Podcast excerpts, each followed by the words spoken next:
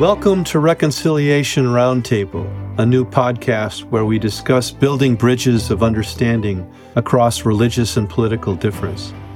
I'm your host, Mark Beckwith, retired Bishop of the Diocese of Newark in the Episcopal Church. There are forces and voices in our increasingly polarized world that want us to view each other and the issues of the day in a binary way this or that, good or bad. I want to invite you on a journey beyond the safety of our silos and our egos to the soul, where we have the opportunity to see things differently. If you enjoy this podcast and would like to find more content like this, please visit my website at www.markbeckwith.net, where you can listen to more episodes, read my weekly blog, and sign up to get weekly reflections in your inbox. I also explore the themes of this podcast further in my book, Seeing the Unseen Beyond Prejudices, Paradigms, and Party Lines. Today, my guest is the Reverend Dr. Mae Elise Cannon, who has been the Executive Director for Churches for the Middle East Peace since 2016. Uh, that's an organization that goes back to 1984, and we'll get into the current crisis in a bit. She's ordained in the Evangelical Covenant Church. She has two doctorates, one in American history with a minor in Middle East studies and another in spiritual formation. She's the author of several books, including the Social Justice Handbook, Small Steps for a Better World. She speaks and writes regularly, and recently she offered the reflection, the sermon at Harvard Memorial Church, and we'll get to that in a bit. Dr. Cannon, Mae, welcome. Welcome to this time together. It's my pleasure to greet you and to have this time together.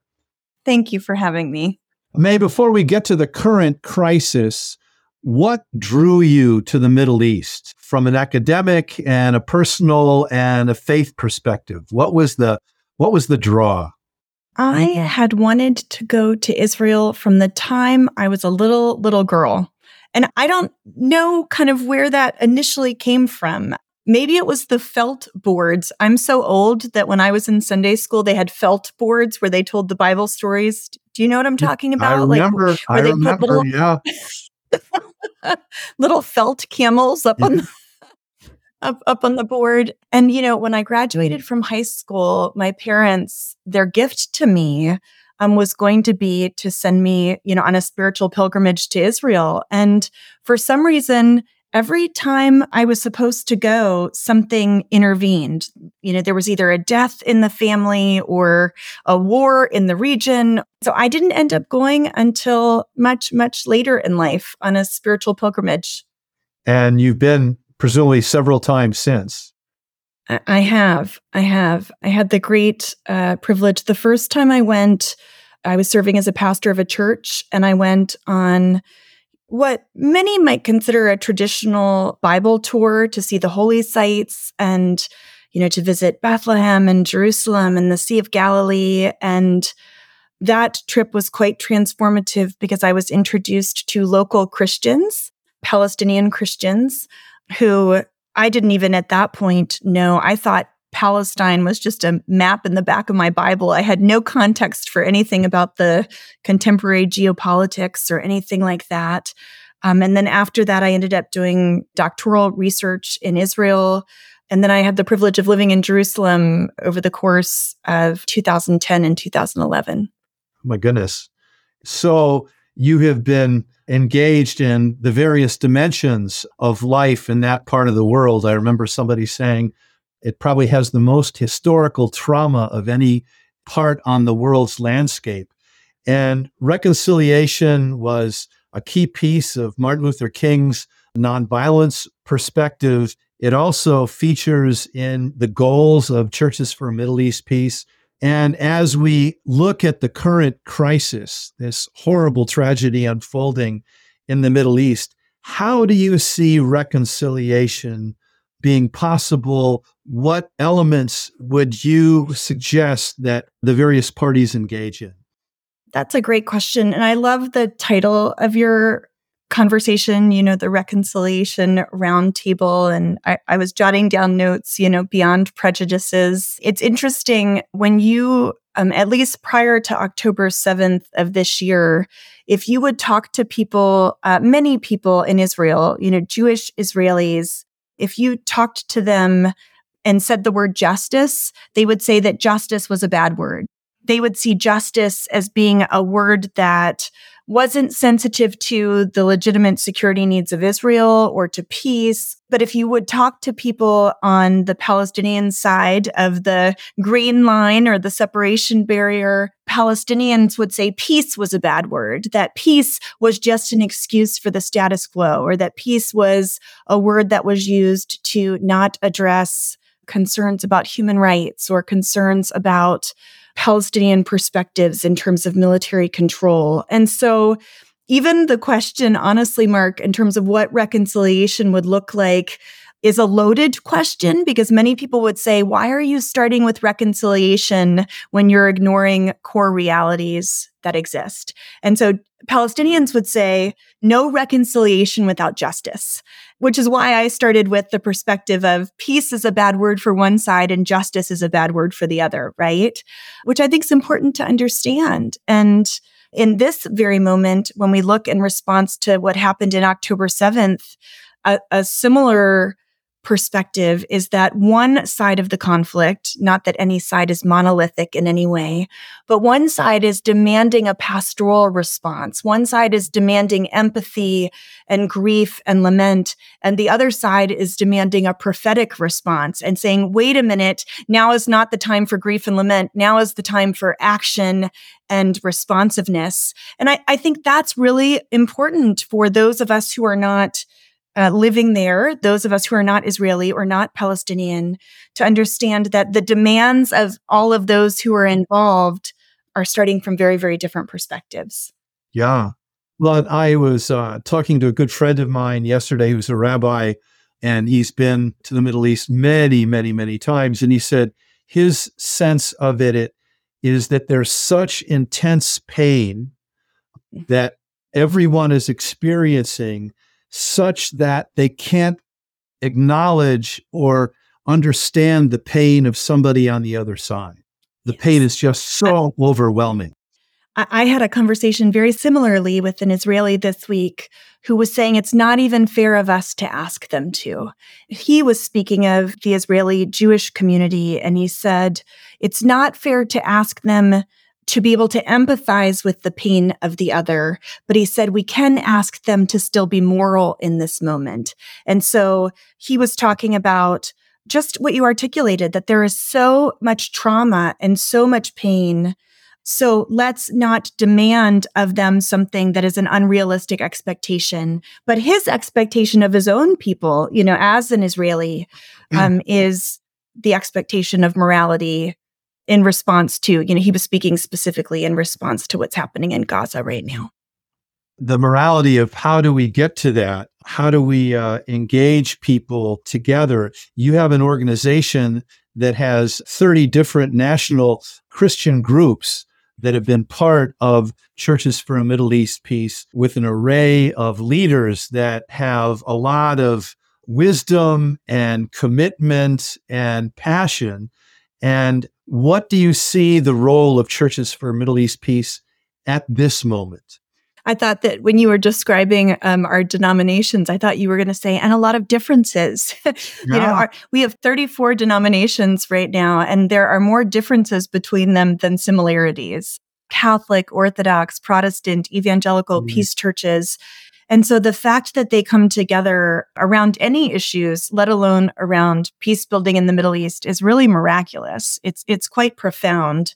But the group has come together as a coalition committed to nonviolent engagement in peace building in the Middle East.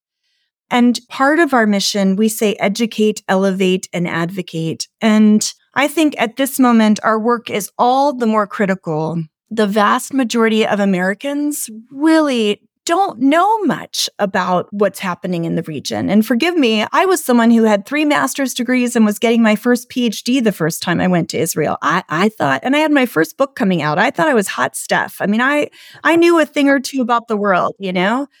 boy, did Israel humble me we just don't know a lot as Americans about what reality is like for Israelis, for Palestinians, you know, for life in Gaza. I've had the great privilege of being in Gaza numerous times, and the vast majority of Americans don't understand that the more than 2 million people living in Gaza are Palestinian and the vast majority are, are civilians who just want to raise their children to have a, an opportunity for a prosperous future. They are mothers who um, want their children to be able to live in peace, just like Israeli mothers want their children to not have to serve in the Israeli military, you know, and they want their children to be able to live in security. So I think some of those basic fundamentals of education are really, really critical at this moment. I think also the role of Churches for Middle East Peace, we have relationships with Christians, not only in Gaza, there are about a thousand Christians, really less in Gaza specifically, but there are Christians in the West Bank and Christians in Israel. And so we um, have a close relationship with the Christian community in the Holy Land. And then also partners, you know, that are committed to peace building and to equality and human rights and in the Palestinian territories. And so understanding what the humanitarian needs are and right now those are so so devastating in gaza and i hope we'll talk about that a little bit and understanding what daily life is like but then also knowing what opportunities there are for alternatives to war of which there are many, many alternatives to war. And our perspective would be that violence begets violence and that while Israel has legitimate security needs, the mechanism of Israel seeking security has been through military control.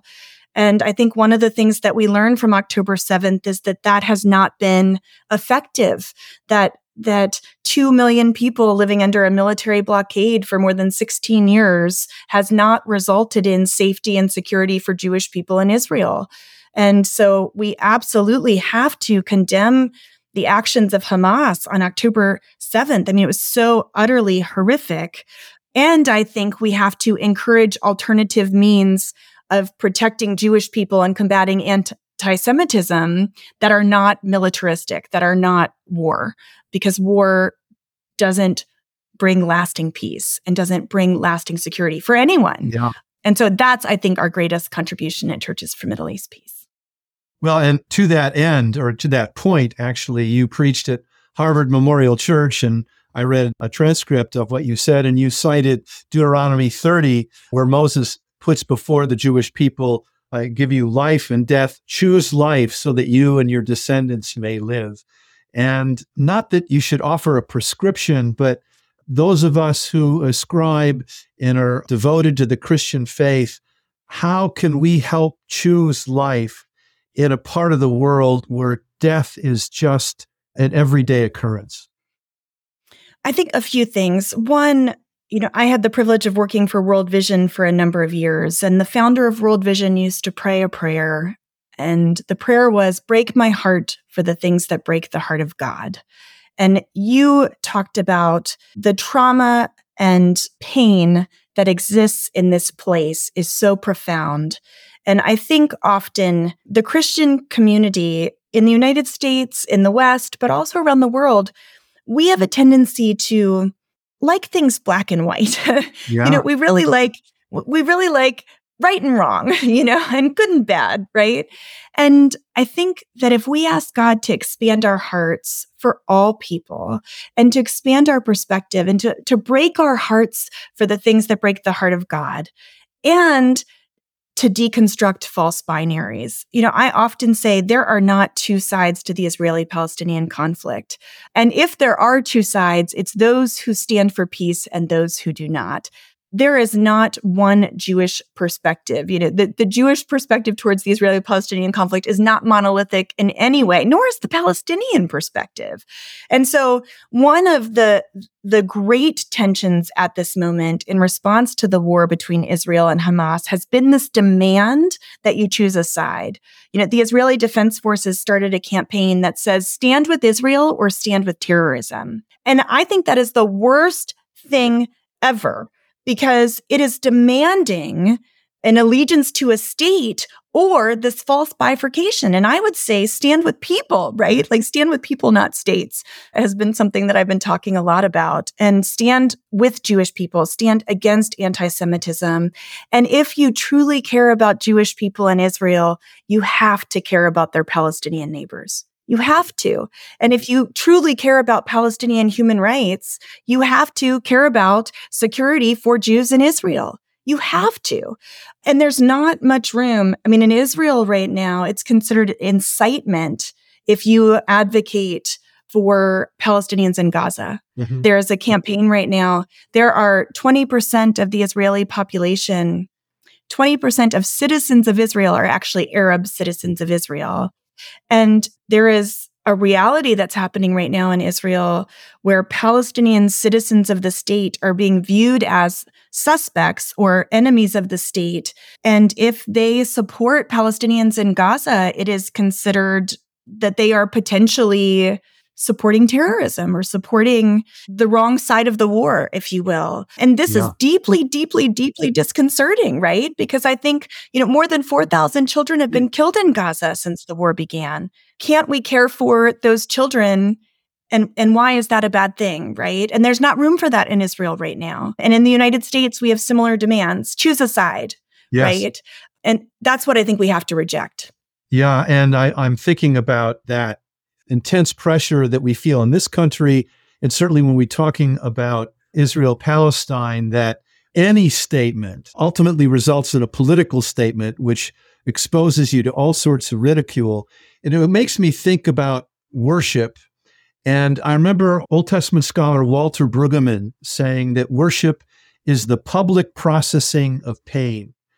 And he cited mm. God hearing the pain of the Jewish people enslaved in Egypt. I've heard the groaning of my people and thinking that we in the religious world to publicly process the pain and the challenge is we process the pain immediately gets interpreted as a position or a policy or a platform and the the real need is to offer up this pain this trauma which goes back thousands of years. And how might we do that? How can Churches for Middle East Peace help promote that? I often quote, I believe that this is an Eisenhower quote. So I'm sorry that it's not spiritual, but um, I believe that it was Eisenhower said, it's the task of a leader to carry the pain of your people. And I think what you just shared, uh, you know, about Brueggemann in terms of worship being the public processing of pain, some of what we are called to do as the Christian community or as leaders in the Christian community is an invitation to enter into that space. I, I don't think that we can impose ourselves upon the pain of others. I mean, that's not what mm-hmm. I'm speaking of. Mm-hmm. But an invitation into the world of being a peacemaker or a peace builder is an invitation where you are going to take it from all sides. Um, and I, I can speak to that firsthand. I am criticized by pro Palestinian advocates for not ardently supporting the Palestinian cause, you know, enough. And I am criticized by people that are, you know, unilaterally pro Israel because of my viewpoints of standing for justice for Palestinian. And often it's in the same day. I can give you an example. During the 2014 war between Israel and Gaza, I had a meeting uh, with the Israeli embassy in Washington, D.C., and I was meeting with a high ranking official uh, of the Israeli embassy. And the message was, stop the war because of the disproportionate death of children in Gaza. You know, at that point, more than 500 children during the 2014 war had been killed. And I thought this message was not controversial. I really thought, you know, but the perspective is that children in Gaza are being raised to be terrorists. And I mean, I've spent time in Gaza. I, I, think that that is fundamentally not true. I think really differentiating between civilians in Gaza and Hamas and other militant groups is such a critical, critical thing to do. And, you know, this person said to me, like, I know you mean really well, but you're just naive. You're just naive. And they, they kind of called me a bad name and uh, said, you're inadvertently supporting terrorism, is what they said. by calling for the end of bombing. Like, like literally, that was the only message was like end war because of the disproportionate, you know, effect on Palestinian children. And, and it was probably less than an hour later that I got a call from a colleague in Jerusalem that was so angry that we had not, you know, put out a, a statement or the language that we'd used in a statement. This was not with Churches for Middle East Peace. You know, this was in a former role. And I got a call from Jerusalem that just said, I know you don't mean it, but you're inadvertently supporting the bombing of innocent Palestinian children. And I think that's part of when you talk about like what what does it mean to carry pain? I think that's part of what it means to be a peacemaker is to mm-hmm. say, I'm going to I'm going to mm-hmm. stay in this, even though all sides are going to think we don't have it right. yeah. As you're talking, I'm thinking of a concept that my own spiritual director introduced to me called mandorla. It's an Italian word meaning almond. It's the shape that's created when you two circles intersect. Think Venn diagram from sixth grade math. And in medieval art, there are lots of depictions of mandorla, not a halo, a mandorla. And it's usually the intersection between heaven and earth. Today, it's the intersection between two different places, red and blue in this country, Palestinian, Israel in the Middle East, and that the mandorla, that space uh, in between, is a place of transformation. And it's a risk to go there. And I want to applaud you and Churches for a Middle East Peace for the courage to go to that mandorla space, which is a place of transformation, and to hold to it. uh, because it's much easier to take refuge in one silo or another because all the answers come easily. The solutions are very simple and straightforward. They're not accurate. They don't work but that's where people live. So uh, this notion of mandorla, and I'm more and more convinced that to point people or live in that mandorla is the prophetic voice that we need. Um, mm.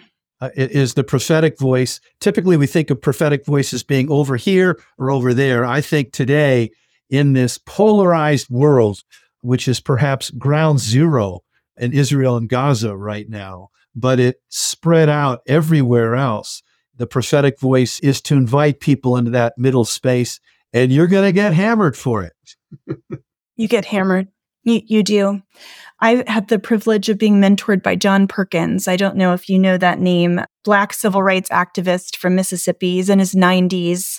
His brother was killed, beaten by white police officers. He was beaten almost to death. And he tells the story about being filled with hatred for white people. And he tells about how he was he was beaten almost to death and how a white doctor kind of nursed him back to health. And and he tells about how this white doctor loved the hatred right out of him. And I think about like mm. when you tell that story of the mandorla and that space in this in between place so much of the work I feel called to, which honestly I'm resistant to, is actually that transformative work mm. of allowing the hatred or whatever that is within us, or the desire just for it to be black or white, because it would be so much easier to choose a side.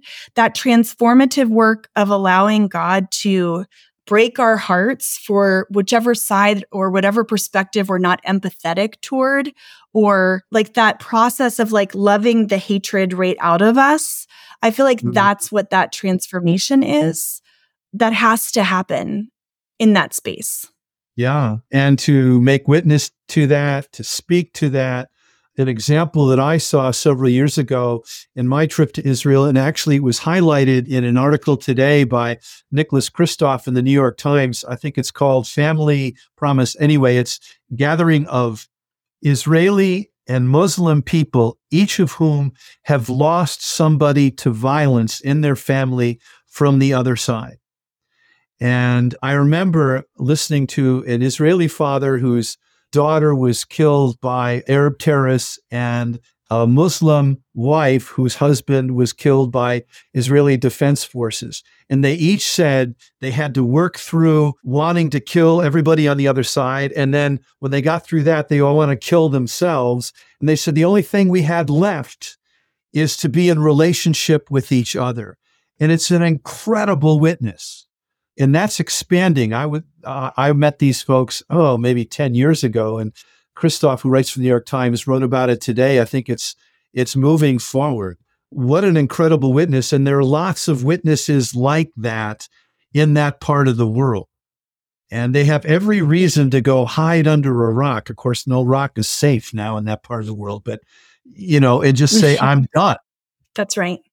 That group's called the Parents Family Circle. And there's kind of another generation of it that's also called Combatants for Peace. That was founded by some of the children and some of the, um, mm-hmm. you know, people connected also to that movement. And Combatants for Peace are former combatants, former um, Israeli soldiers and former militants who'd taken up arms on the Palestinian side.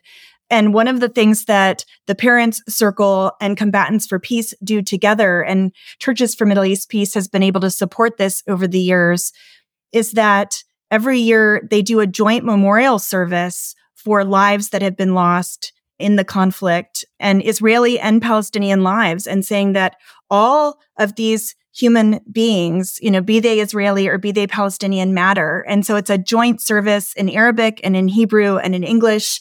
And my understanding is that millions of people join online. We sponsor it and do screenings of it and things like that. And it's a revolutionary act because there's so many spaces where that's considered actually controversial. And it's really, really beautiful to see people come together across those divisions to say that we're more united than we are apart. We have more in common yes. than we do differences. Well, that's an incredible witness. And as you are working toward helping to create peace in the Middle East, you have all these partners, part of Churches for Middle East Peace. And then we have the Christian landscape, and there are differences of opinion on who God is, who Jesus is, uh, what life means, all of that, and how to proceed with the East peace. Where do you find the biggest challenge in working with a variety of Christian groups? Where's the most resistance? Yeah, that's a great question. I would say there's there's kind of two places and interestingly they're the furthest apart and they're the most alike.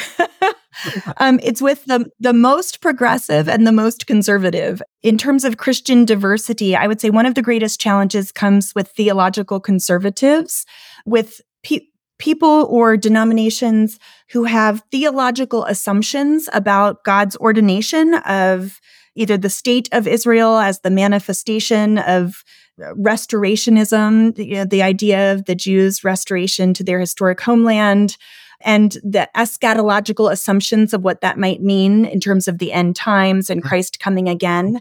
And the idea, I mean, many people who would have some of those viewpoints about the end times would believe that this moment is just another example that Christ is going to return again very soon um, mm-hmm. because of unrest and war being a sign of the end times being near. I sometimes have said I should write the New York Times bestseller and make a lot of money and then use it for peace because that can be a very hot topic, if you will. A lot of people are very, very interested in end times conversations. And honestly, you know, I've been quite discouraged in that. Uh, Russell Moore is the editor of Christianity Today, and you know, when the the war started on October seventh, he came out with an editorial that said, you know, Christians have to stand with Israel, and he was speaking about the state of Israel, you know, and he gave some reasons for that. And I wrote an op ed that was published in the religious news services. And I said, wait a minute, Christians have to stand with people. And I, I was so frustrated with his moral demands that were, were political. I mean, he was talking about standing with our brothers and sisters, you know, in terms of the political aspirations of the state of Israel. And I was wait about, I, I felt like he was ignoring so many people and so many realities. And I would encourage people to read it because I felt like he made a lot of theological assumptions that I just think are really, really damaging to mm-hmm. people, mm-hmm. to Jewish people and Palestinian people. And so I find that perspective very problematic. But on the same side, there are certain liberal Christians, you know, who are on the far left who would say, if you don't use this terminology, you're not on the side of God, right? If you are not prophetic in this way, you know, using these terms, and they are just as recalcitrant and just as black as white as the as the conservatives are, just with different rhetoric or different issues. Yeah. Um, and I find that quite limiting and frustrating and equally problematic, if you will. Well, I, I think also I've certainly had encounters with certain Christians who whose reading of eschatology, the end times, suggests that when Jesus comes back, he's coming back to Jerusalem first, and Jews will have the opportunity to convert. If not, well, too bad. But we need Jews. They need to be the canary in the mine. And so that right. speaks to some of the support of Israel when in fact some of these same Christians say the only way we can enter into God's realm is if we become Christian. So there's almost a contradiction in terms around that, which is That's really uh, rather frustrating. Where do you find the biggest hope in the in the Christian communities that you're connected with and you hear from? I think one of the things I say often is that despair is the luxury of the privileged. And so I find the biggest hope in the Christian communities. I mean, right now in the Christian communities in Palestine, I mean, there are only about 800 Christians living in Gaza today, and they have been devastated by the current war between Israel and Hamas. You might have heard of the bombing. There was a bombing of a house that was right next to an Orthodox church, uh, St. Porphyrius Church, and 18 people were killed in the church that were in an annex of the church. My understanding is most of them, if not all, were Christian. One of my closest friends, her aunt was killed in that bombing, and the Christian community there is just devastated. And yet they are continuing to have faith and they are continuing to pray and they are continuing to be steadfast. And they're continuing to call on brothers and sisters in Christ around the world to say, don't forget us, you know, don't, don't ignore our realities, don't abandon us, you know, and yeah. I think if they're not going to give up hope, like who are we to give up hope? Right. Yeah. So I find that inspiring. Mm, yeah. No, I appreciate that. And clearly you uh, are not susceptible to despair. Your passion, your energy, your wisdom, and your commitment just certainly inspires me and hope others will be listening to this. I want to thank you for your time. Thank you for the Christian witness that you make and the prophetic positions that you take, which always suggests you're going to get pushback. That's a light word for it on all sides. Reverend Dr. Mae Elise Cannon, thank you so much for this time. How can people follow you, get a hold of you? Sure. Thank you. Thanks for that question. Um, I'd encourage people to sign up for our newsletters. So, Churches for Middle East Peace is always very active. We normally have a bulletin we send out once a week. Right now, we are actively calling for a ceasefire and advocating, of course, for the release of the hostages that are being held. We're doing prayer gatherings every Wednesday. I'm doing daily briefings online that I've been doing since October 7th. And then we do a briefing where people can ask questions every week on Thursday days. We'll keep doing that until the war is over. We're all in in terms of advocating for peace in the middle of this moment. We would invite people to join us during Advent. You know, you talked about the transformational process of entering into this kind of place of mandorla. And we would invite people to consider engaging and calling for peace, not only praying for it, but advocating for it with our elected officials. And so the best way is through our website um, at www.cmep.org. www.cmep.org. Right. And and to get That's- follow you, is there ways to follow you directly?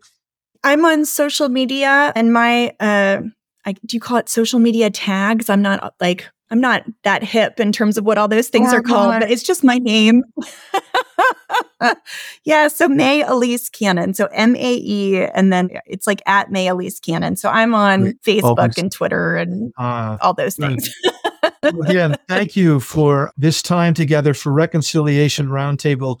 Again, I'm Mark Beckwith, retired bishop in the Episcopal Diocese of Newark, and the author of Seeing the Unseen Beyond Prejudices, Paradigms, and Party Lines. Mae, thank you. And I look forward to connecting with CMEP and following the work that you're doing because it's it's holy work. It's holy work. And thank you for that. May it be so. Thank you. Thank you for listening to this episode of Reconciliation Roundtable. If you enjoyed this episode, make sure to subscribe to the podcast on your favorite platform and visit markbeckwith.net to stay up to date with new episodes, blog content, and other news. Please, if you could, rate and review this podcast on iTunes. It helps new listeners to find us.